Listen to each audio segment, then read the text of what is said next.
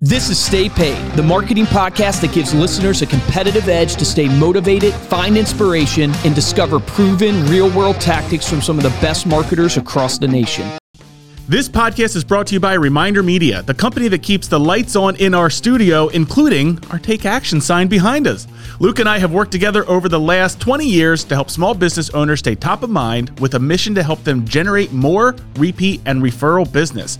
We help business owners with everything from lead generation, print marketing, social media content, geographic farming, and more. We've had the opportunity to help over 100,000 entrepreneurs over the last 20 years. It's really been amazing. If you'd like to see how we can help you and your business, be sure to check out remindermedia.com slash stay paid marketing. That's remindermedia.com slash stay paid marketing. Take action on that today. Welcome to another Silver Dollar episode of Stay Paid. My name is Joshua Stike. And I'm Luke Acree. And today we're going to go over, uh, you just like got, I think Ethan called it your Netflix special over the weekend. Yeah. I'm, I'm going It was to a bi- big I'm going production. to the big leagues. Going to the big leagues. If you've been following Luke on social media or Stay Paid on social media, it's a couple weeks ago by the time this comes out, but you just got back from this trip where you went to 8% Nation, uh, which was Cody Askins' event. Uh, He's Yep. been doing that uh, every year, a few times. Yeah, right? since He- 2018, he's done it. yeah, yeah, every year. Uh, and so this year you were on the main stage, and it was kind of funny because we spent time talking about like what are you going to say, what's the message going to be. You wanted to be very tactical, obviously, because Yep. there's a lot of inspiration going on there. So you wanted to get Yeah, they had there. Eric Thomas, and I'm not going to beat him with inspiration. I'll tell you that. right? And then I saw the clips, and I saw like the pyrotechnics and everything going off. I was like, It's oh pretty wow, funny when they bring you out with, um, you know, hip hop music, and they introduce you right, and then they're like, "Give it up for it's like in the left." I get nervous getting on a webinar, and here you are jumping on this stage, and I the was just pyro thinking, is going off, is and you're walking out on the catwalk to the center of the st- like they had this center stage. I, you guys can tell I lost my voice when I was there. Obviously, pitching. You know, we had a booth as well. Um, but yeah, I mean, it was. Um, I shared this in the insurance syndicate group. Uh, Andrew Saxa and I, who's our VP of corporate sales, and he goes to 40, 50 conferences a year. He knows everybody. He's out and about, and we were reminiscing on just like wow, man, getting to this point, this high of speaking on the main stage, um, because this was my first time ever speaking on was the first one. Disruptor like in 2018? My that first time ever speaking was Disruptor, but that was a panel. Yeah, that was a So panel. I've been on main stages as a panelist. Yeah. But that's totally different than giving a keynote. And so I've been on a main stage because of panels. I have always spoken to like breakouts. Yeah. So like you might have 30 people in the room, maybe 50 if you're lucky. Yeah. Um, and this was the first time ever speaking on a main stage where, you know, you have people like Eric Thomas and stuff like that. Um, but it was interesting. I really took away like three three things. I'm sure there's more that will come to my mind. But one Andrew and I talked about was this idea of the power of visu- visualization. yeah, And we literally, I mean, Andrew's been with me for, I don't know if it's been 10 years yet or not, but it's been almost the last eight years. We've visualized me speak, speaking on stage and really hardcore, probably the last five years mm-hmm. of going to these conferences and just being like, man, you need to be up there on stage. And to see it come to fruition mm-hmm. is just crazy. And, and a couple of takeaways from that is one is think about that eight years. What are you visualizing for eight years? Most people don't even continue visualizing their goals from the, the New Year goals. yeah. Right? You know what I mean? We're halfway through the year right now. like, oh. we're, we're more than halfway through the year. And it's like, are you visualizing your goals? Do you have it up on a vision board? Are you um, going back to it? Ed Mylett says this where you can never really achieve something that you haven't frequently visited in your mind. Mm-hmm. Because it's the power of manifestation. What you think about, you tend to act upon. What you act upon becomes your, your habits. What your habits do is they become your character, and your character defines your life. Mm-hmm. And so you need to visualize where you want to be. And most people, they go through life not ever visualizing or, or really putting down where they want to be and, and what they want it to look like. And it's like you can't even define success. Most people go through life not even knowing what success looks like. And my challenge to you would be, man, visualization is so powerful. And to see something come to fruition, you know, five, eight years later, it's like, wow. And that really is the second thing I would say is that it shouldn't have taken eight years. It shouldn't have taken five years to get on a main stage.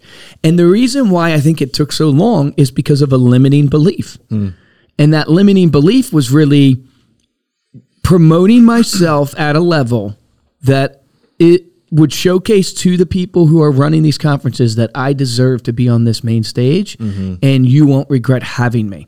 And I say this often in sales, you got to believe in your product enough to where you're willing to close people on it. And I go, wow, you had such a limiting belief that you didn't want to push so hard to get yourself on main stages, mainly probably because you were nervous that if you push and people don't really want you on and you actually get them to finally say yes because you just pushed and pushed and pushed, you really have to deliver.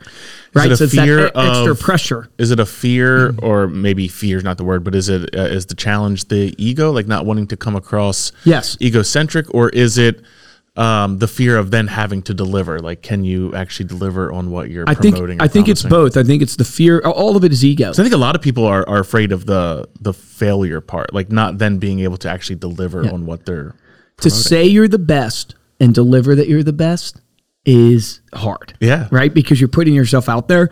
Um, I think it's all ego. I think it's literally not believing in yourself enough, not having a goal that's big enough to make you go, you know what? I don't mind pushing and pushing and pushing this person to allow me uh, to be there. I shared when I was on the stage that your goal has to be bigger than your embarrassment, meaning like you have to be willing to embarrass yourself. I shared that your goals have to be like oxygen. If you stopped breathing right now, you would do anything. You wouldn't mind looking like a fool. You wouldn't mind running up to people and pushing them to help you actually breathe again. Why? Because it's everything to you. Your goal has to be the same way as your goal, like oxygen, where you would look silly. You would do whatever it takes to be able to accomplish that goal. Yeah. And I just go, man, shouldn't have taken eight years. My goal wasn't big enough. I read um, that the it was actually really interesting that like a lot of people don't and I, I'm in the same position. Don't do something because they're afraid not necessarily the failure but the embarrassment from the failure like you said. And the the point that they made was embarrassment is a feeling. Feelings go away.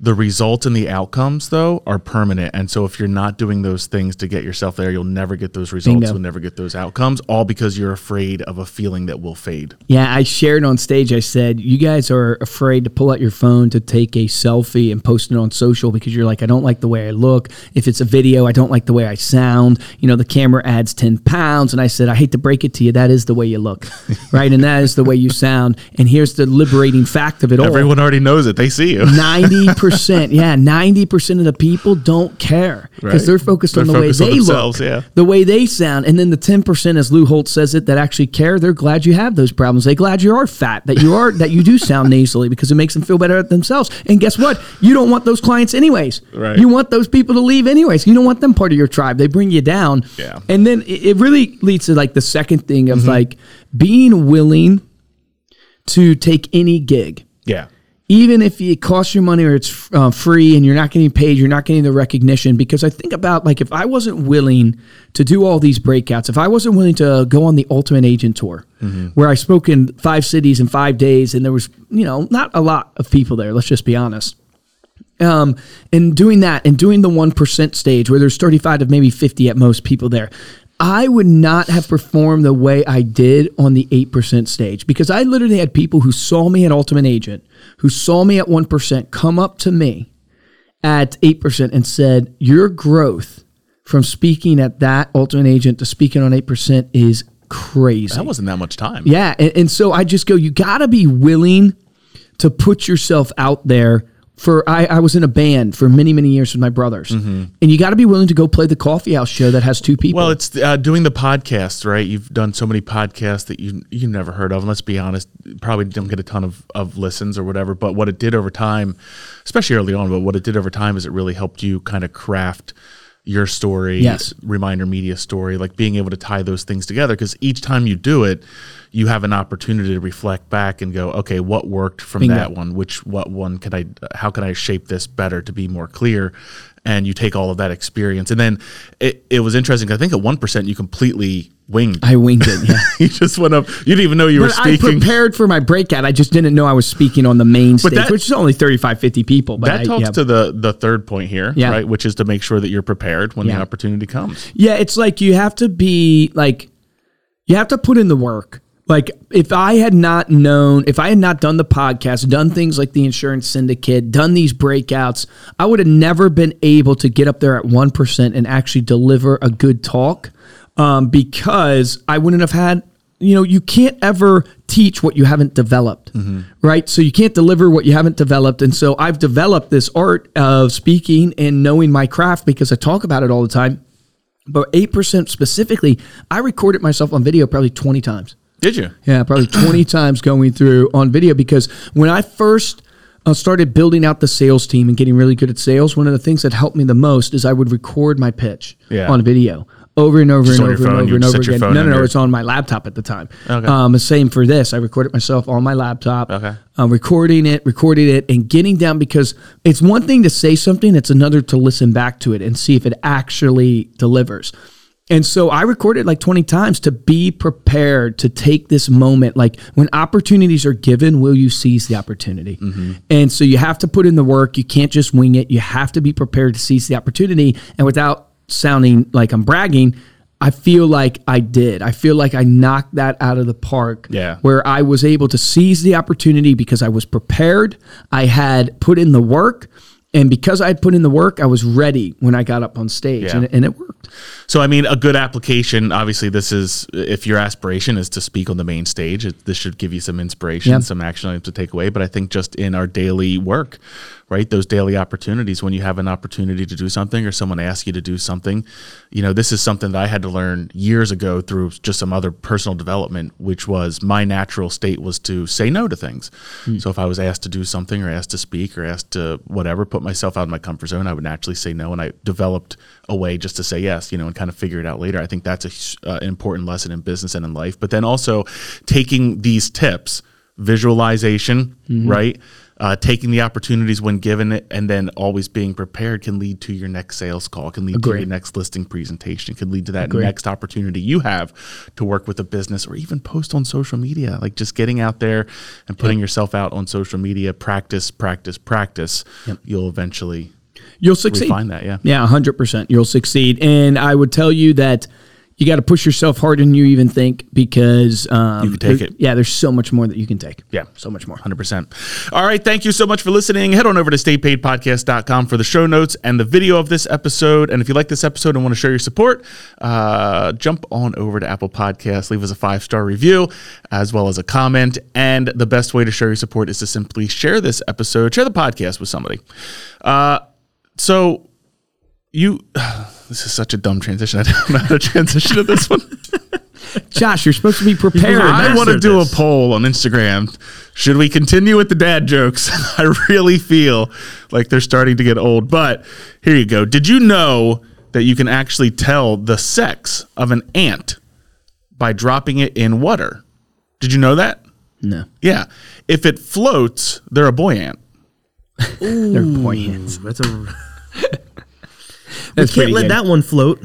Yeah, yeah. That's Yeah. good. If you want to get a hold of me or Luke, you can email us at podcast at remindermedia.com or you can find us on Instagram. We are at Stay Paid Podcast. Luke is available for any speaking opportunities that you have as well. You can find him at Luke Acree on Instagram. For this episode of Stay Paid, I'm Joshua Stike. Guys, I'm Luke Acree. Practice the art of visualization. That's your a- action item from this podcast is you can rarely achieve what you haven't visited in your mind multiple times.